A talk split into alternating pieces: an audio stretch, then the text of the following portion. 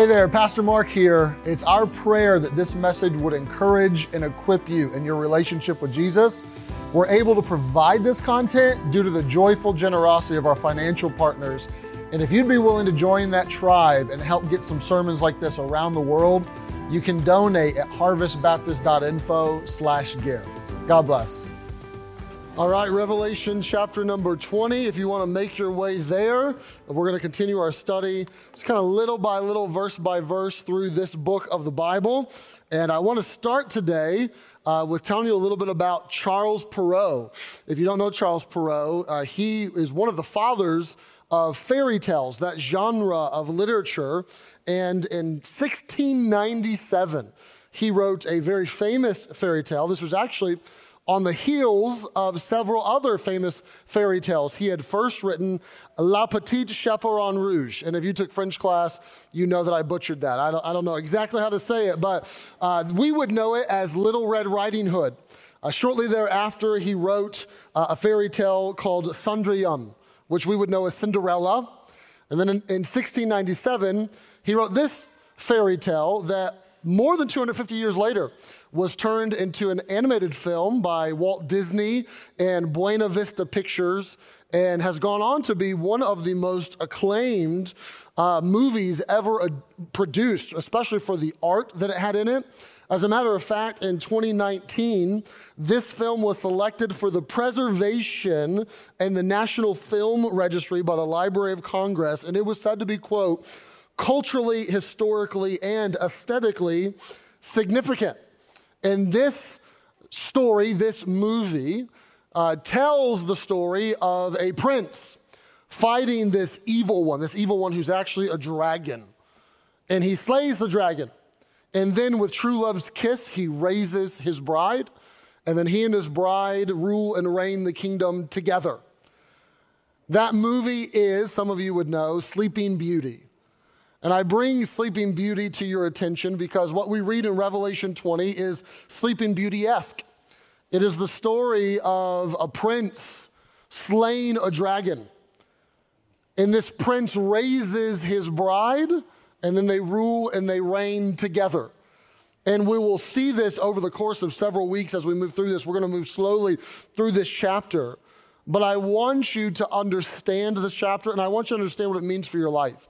You know, I tell you often that we need this book so that we can understand the nature and the character of God.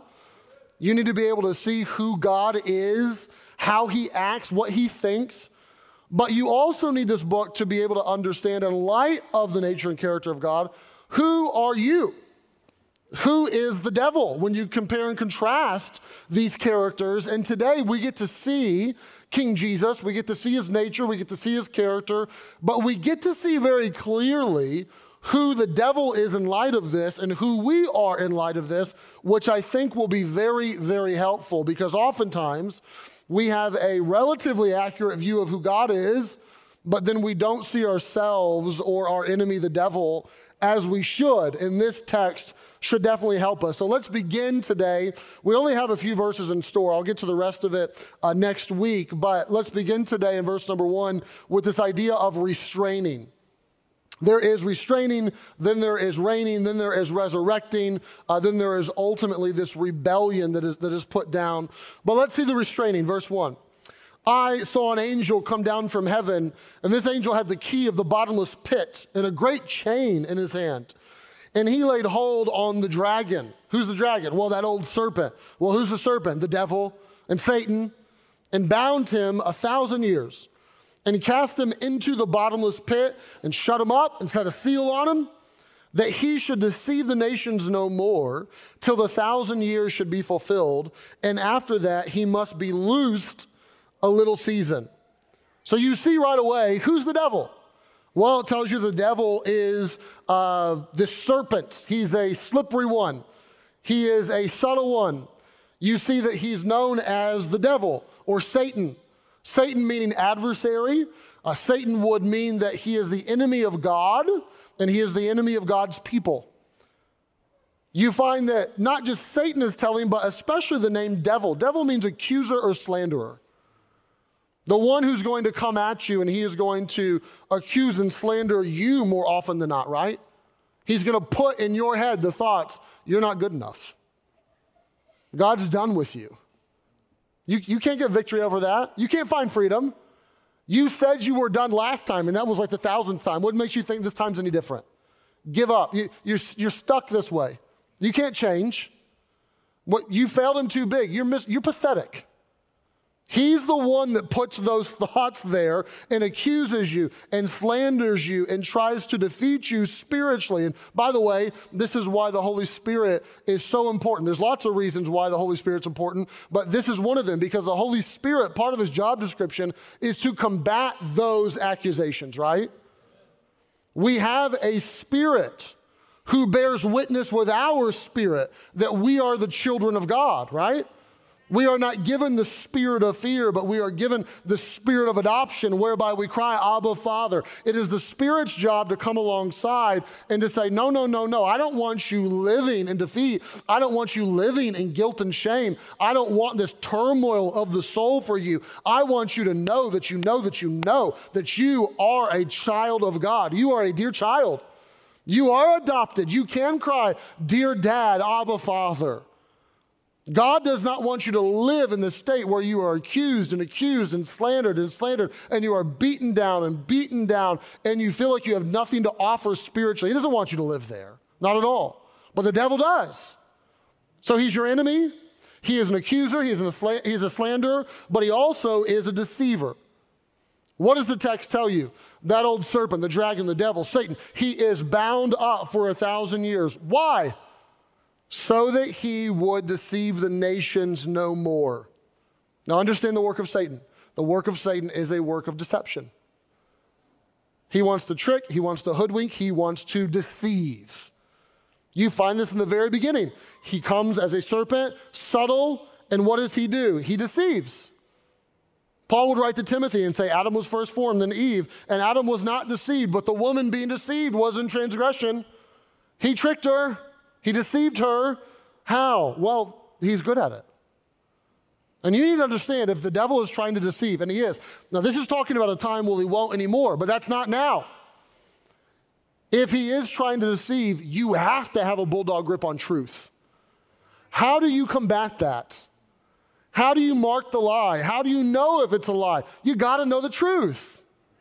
You have to be able to ascertain is this accurate? Is it close to accurate? Is it fully accurate? This is why truth matters. This is why we are constantly encouraging you to read this, right? Get in a group. Why get in a group? Well, there's fellowship, there are next steps, there's accountability, there are activities, there's prayer, but there's scripture in the group. You get to know a little bit more of your Bible, you get to get some truth.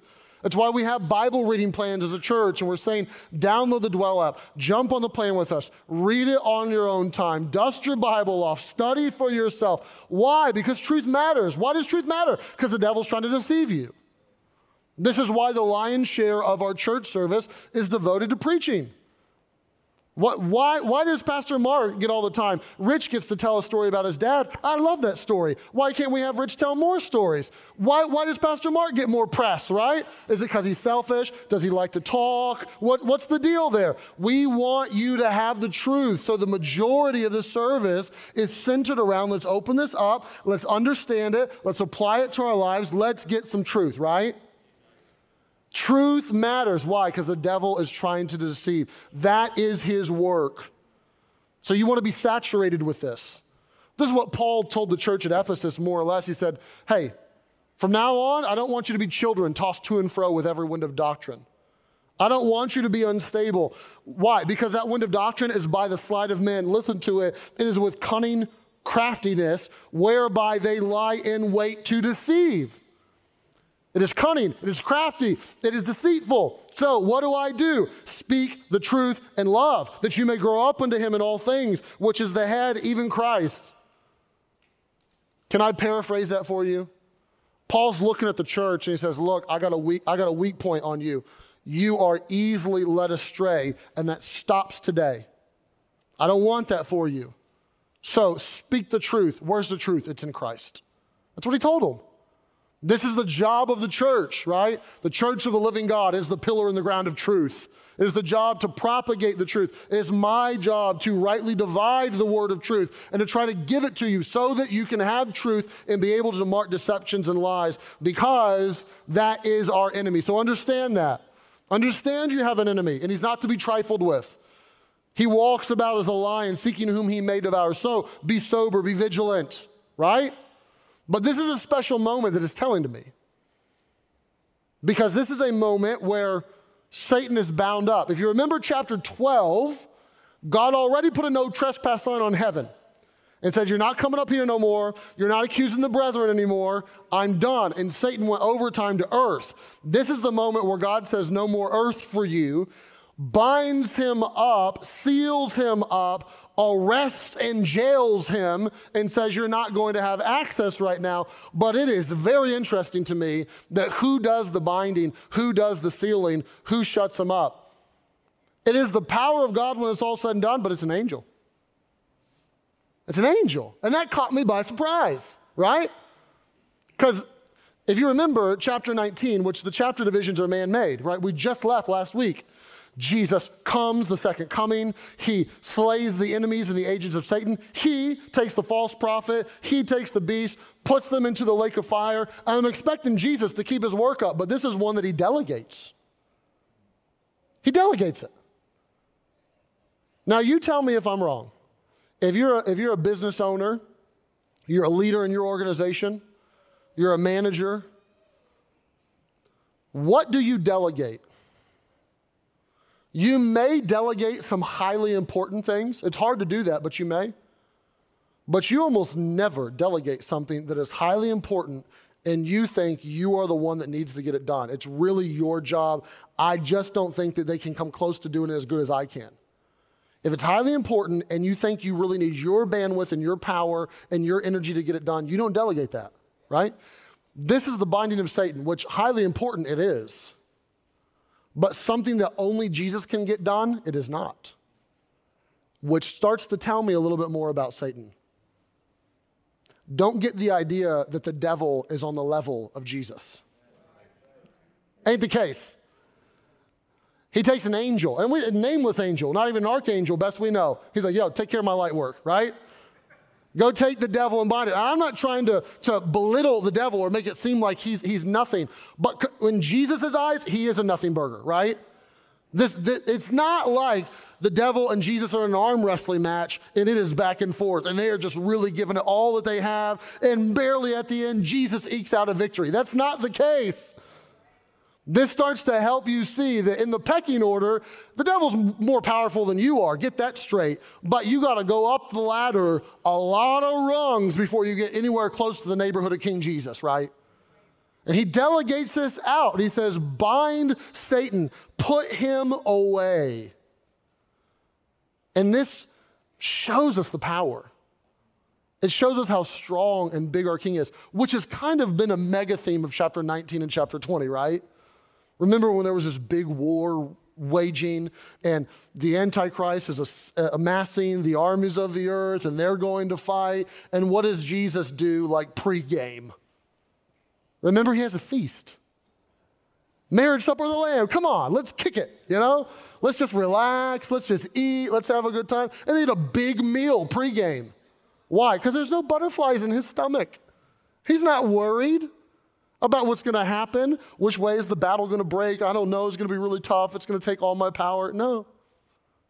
And what happens when he comes in power? That, that victory is summarized in one verse. It's like he spoke it with, his, with the words, just boom, it's done. And he's like the devil, angel, hey, take care of him for me. Would you take the chain, bind him, put him away in the bottomless pit, which is the, the abode or the jail cell of malevolent spirits lock them away for a while, for a thousand years. It tells you about the power of who Jesus is. But then you see after Satan is restrained, then we get to reign. Look at verse number four. Yeah, Satan's bound, but the saints are blessed because I saw thrones, and they sat upon them, and judgment was given unto them. Now, stop right there for a minute. Thrones, plural, not singular. They, them, plural, right? This, this isn't, you know, one person suffering from gender dysphoria and saying they, them. It's still plural, right? So this is not talking about God's throne. This is not talking about Jesus sitting and reigning. It's the thrones, and they, them are sitting and reigning. And I saw the souls of them which were beheaded for the witness of Jesus. We've seen this through Revelation, these tribulation saints. And for the word of God, which had not worshiped the beast, neither his image, neither had received his mark upon their foreheads or in their hands, and they, they lived. Now, I don't know if that surprised you or not, but generally, when a beheaded person lives, that's surprising. They lived and they reigned with Christ a thousand years. How'd that happen, right? How'd you get your head chopped off and you live? Well, the resurrection happened. And if you read verses 5 and verses 6, it will tell you plain Jane flat out this is a resurrection. This is what's happening. What is this talking about? They're ruling and reigning with Christ a thousand years. It's talking about the reign of the saints. Here's the chronology. Let's review.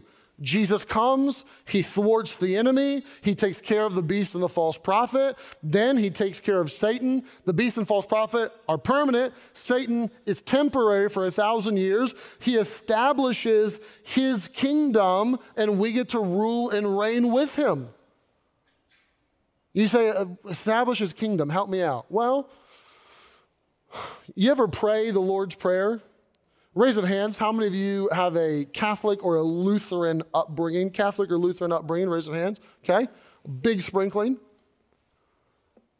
Many of us would have prayed this, but if you have that background, you're probably more prone to pray the quote unquote Our Father or the model prayer or the disciples' prayer. Goes by lots of names, but Matthew 6, where Jesus teaches his disciples to pray. Pray after this manner Our Father, which art in heaven, hallowed be thy name. I saw something recently where someone said, uh, I know God's name, it's Howard. I said, How you know? Our Father which art in heaven, hallowed be thy name. I said, No, it's not Howard, it's hallowed. Sanctify your name. Hallowed be thy name. What are the next three words? The next three words are a full sentence. Thy kingdom come. What do, what do we mean, thy kingdom come? We mean this kingdom come. What do you mean, this kingdom come? Well, you got to know a little something about it.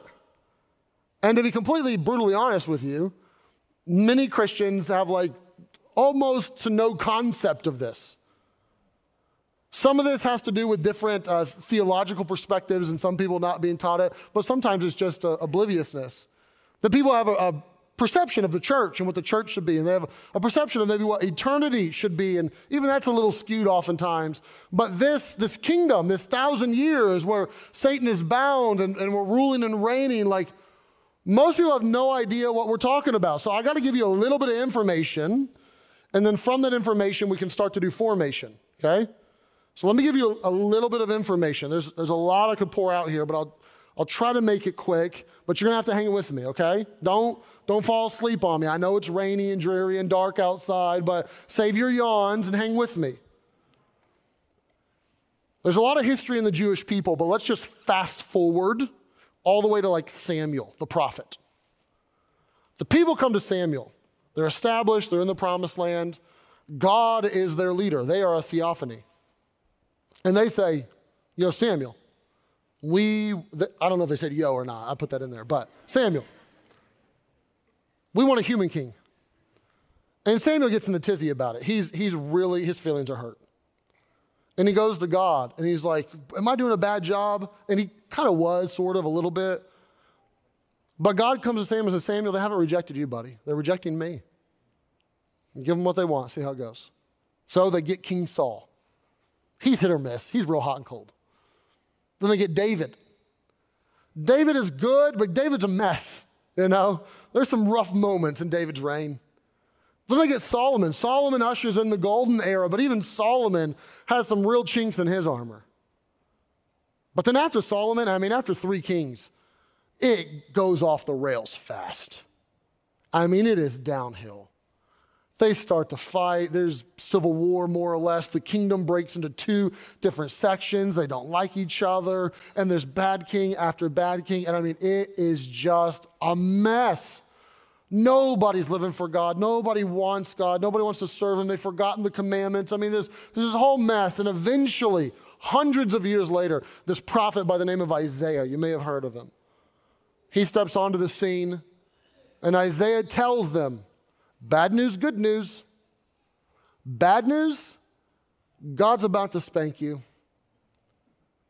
He's not going to let this go unnoticed. He's going to send Babylon and they're going to conquer you and they're going to they're going to take your peace. They're going to take your stuff. It's it's going to be really really really hard and he's going to do that. And then other prophets prophesying there's wave after wave of this, but Isaiah looks beyond the dark cloud into the sunshine. And you know what Isaiah tells them? He says eventually, eventually you will have a Messiah through the line of David and this Messiah will come and he will rule and reign, not just you, but he will rule and reign over the whole earth. And when his kingdom comes, it'll be something like you've always hoped for, but you've never seen. It'll be like what you, what you think could happen when you elect that politician and you get the new leader or you start the new community or the new business or where you think it could be really good and you see how it could be that you, utopian state more or less like it'll come one day through the Messiah. And Isaiah begins to write about this kingdom. And then the other prophets begin to write about this kingdom. And they begin to say things like this that when, when he reigns, all the other kingdoms will be done away with. You can make a note and read Daniel 2 if you want to, where he comes and supplants all of them. It's worldwide. And Isaiah begins to say, when he reigns, peace will be pervasive. And you start to get these prophecies that you may have heard of before, where he says, for example, in Isaiah 11, the wolf will lay with the lamb. And as a kid who read White Fang like 18 times in elementary school, I always loved this verse. I was like, I can have a pet wolf? Like, that would be awesome. Yeah. The leopard will lie down with the kid, the calf and the young lion and the fatling together, and the little child shall lead them. What is he trying to say? In picturesque language, he's trying to say this will be, if we lost the Garden of Eden in Genesis, we're, we're kind of getting it back in, in Revelation 20, that he's going to make this kingdom and peace will be pervasive. And the, the, the, natural order, the animal kingdom, even the, the human kingdoms, they will all be what we feel they could have been. That when the trees creak and the wolves howl, and we think, like, is this the way it has to be? Now there's going to be something different. He'll bring in this kingdom. He says in Isaiah 2 that when he comes and judges the nations and rebukes, which is how the kingdom starts, then they shall beat their swords into plowshares, their spears into pruning hooks. Nation shall not lift up sword against nation, neither shall they learn war anymore. Ever hear the, the, the old spiritual down by the riverside? I ain't gonna study war no more. Where's that come from? That comes from prophecies about the kingdom.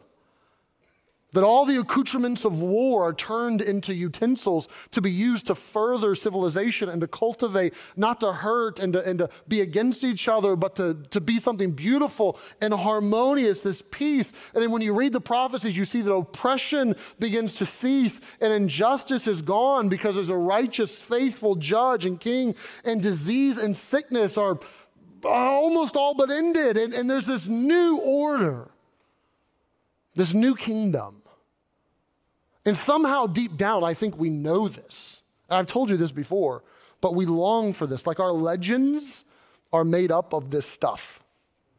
That there was a king who, when he was in charge, it was beautiful and it was harmonious and things flourished. But he's gone.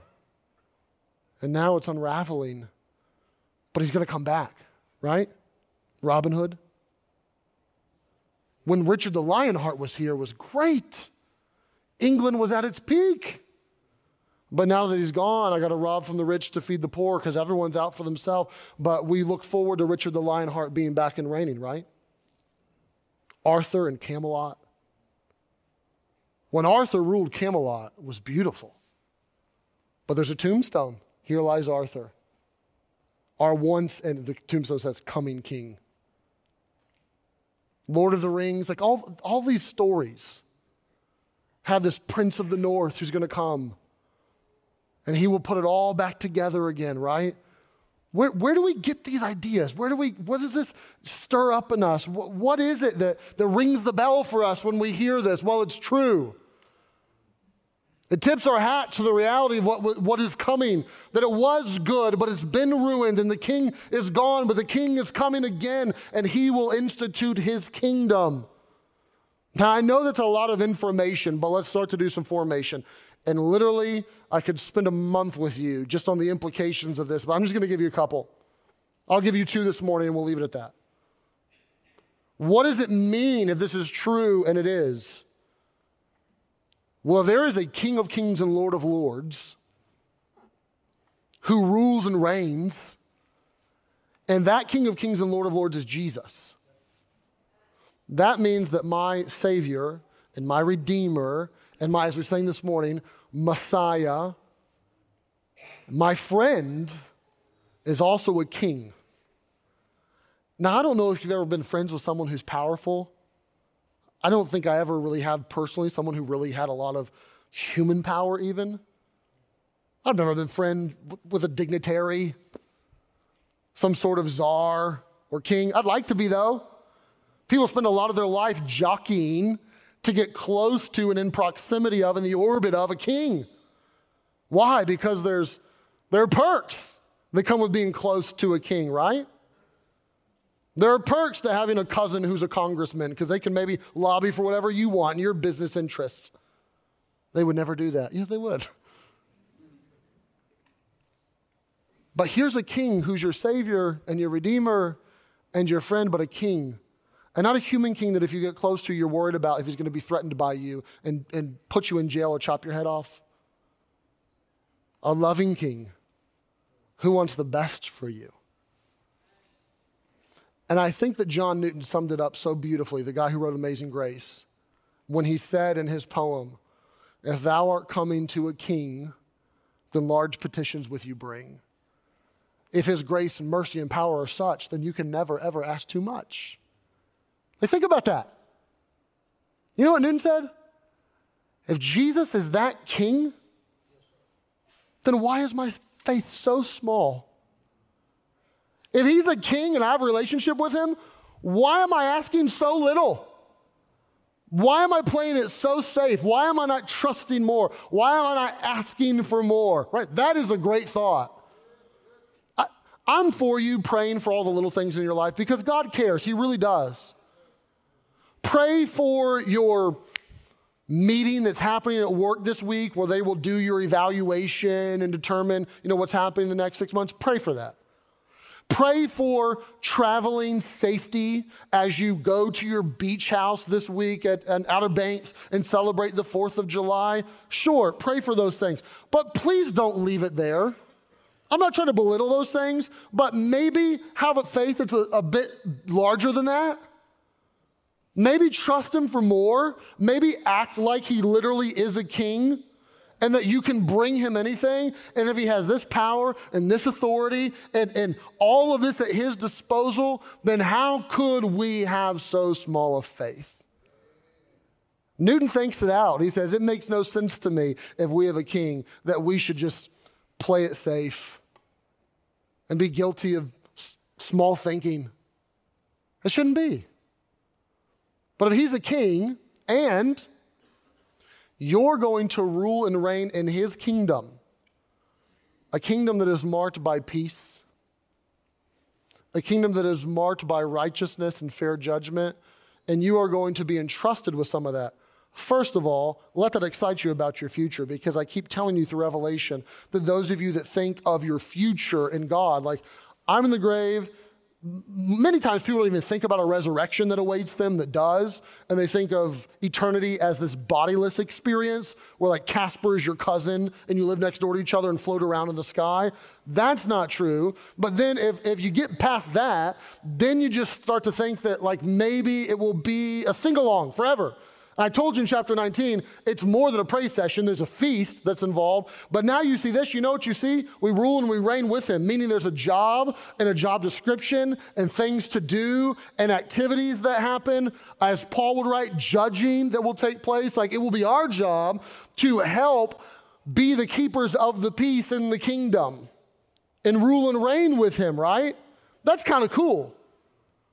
And you know what the Bible says? I'm not making up this implication because I couldn't have made it up or thought of it myself if I tried.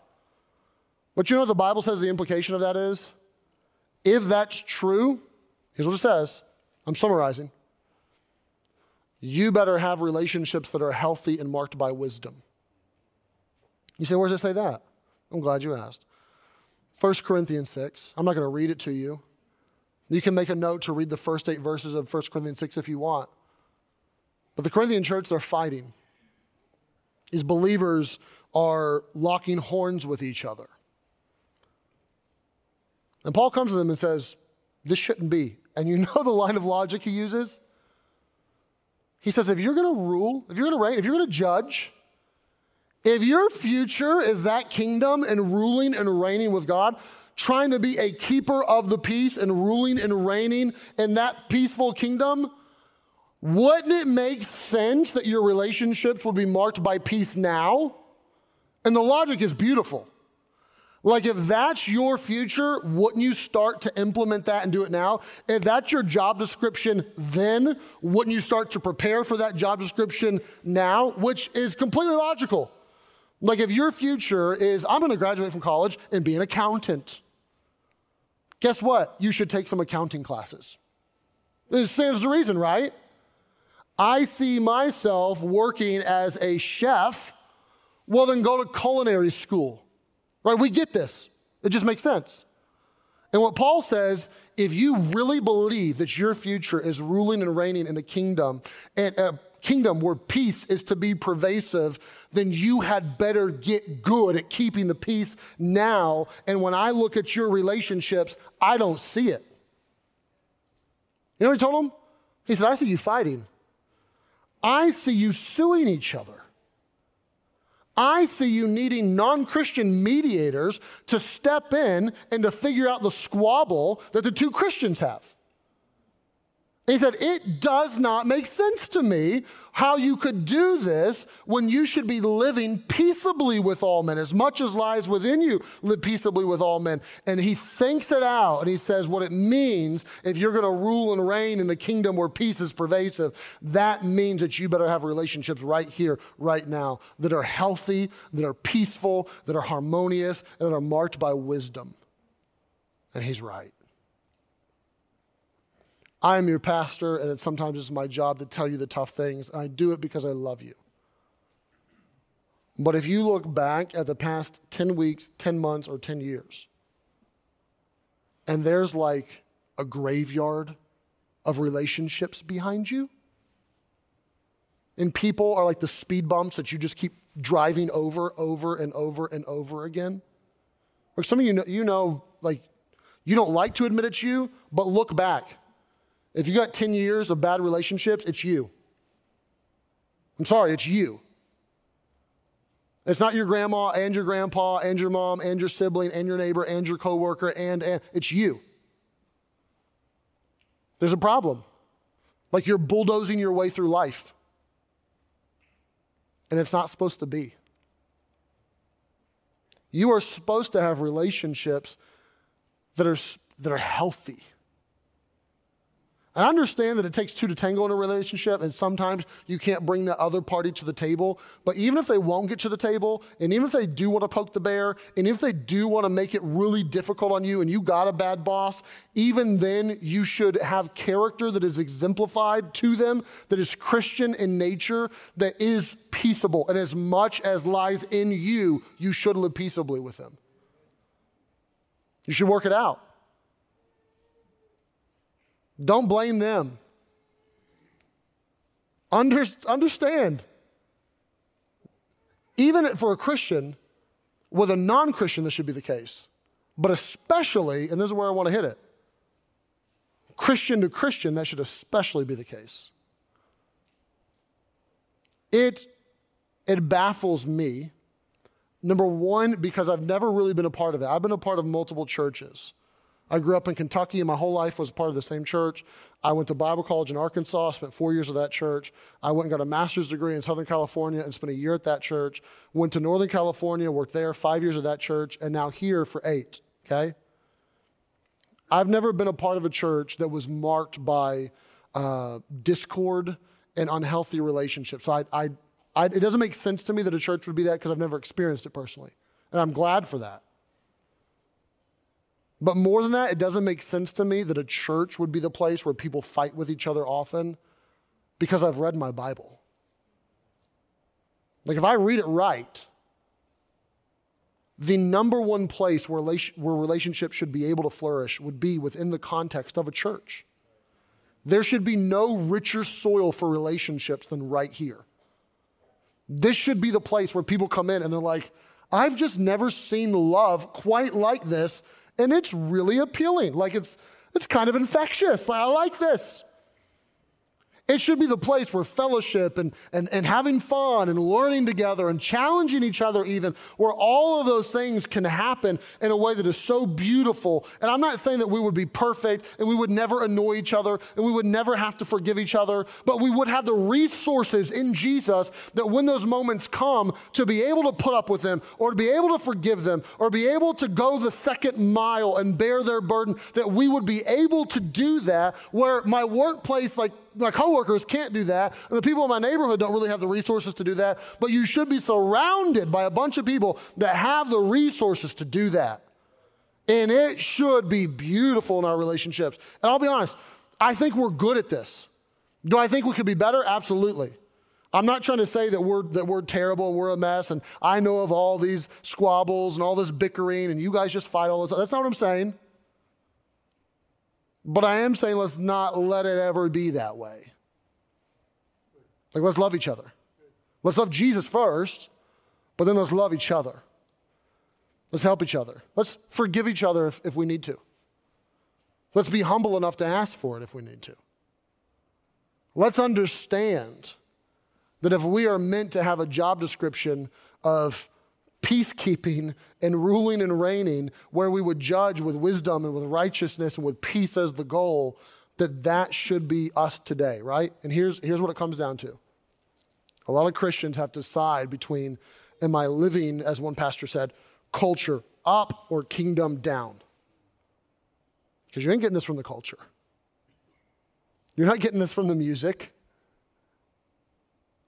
Find me a song that's just like, let's, everyone be peaceable. You could get a couple of them, but they are the exception, not the rule. Go on social media right now.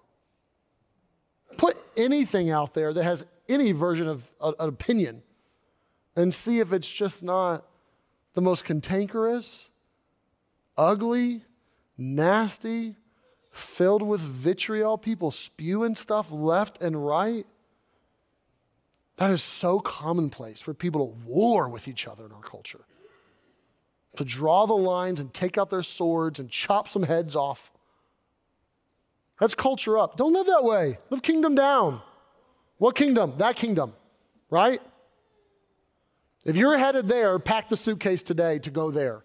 Pack it with peace. Pack it with righteousness. Pack it with wisdom. Pack it with love. Because it's meant to be. So let me recap. I'm done.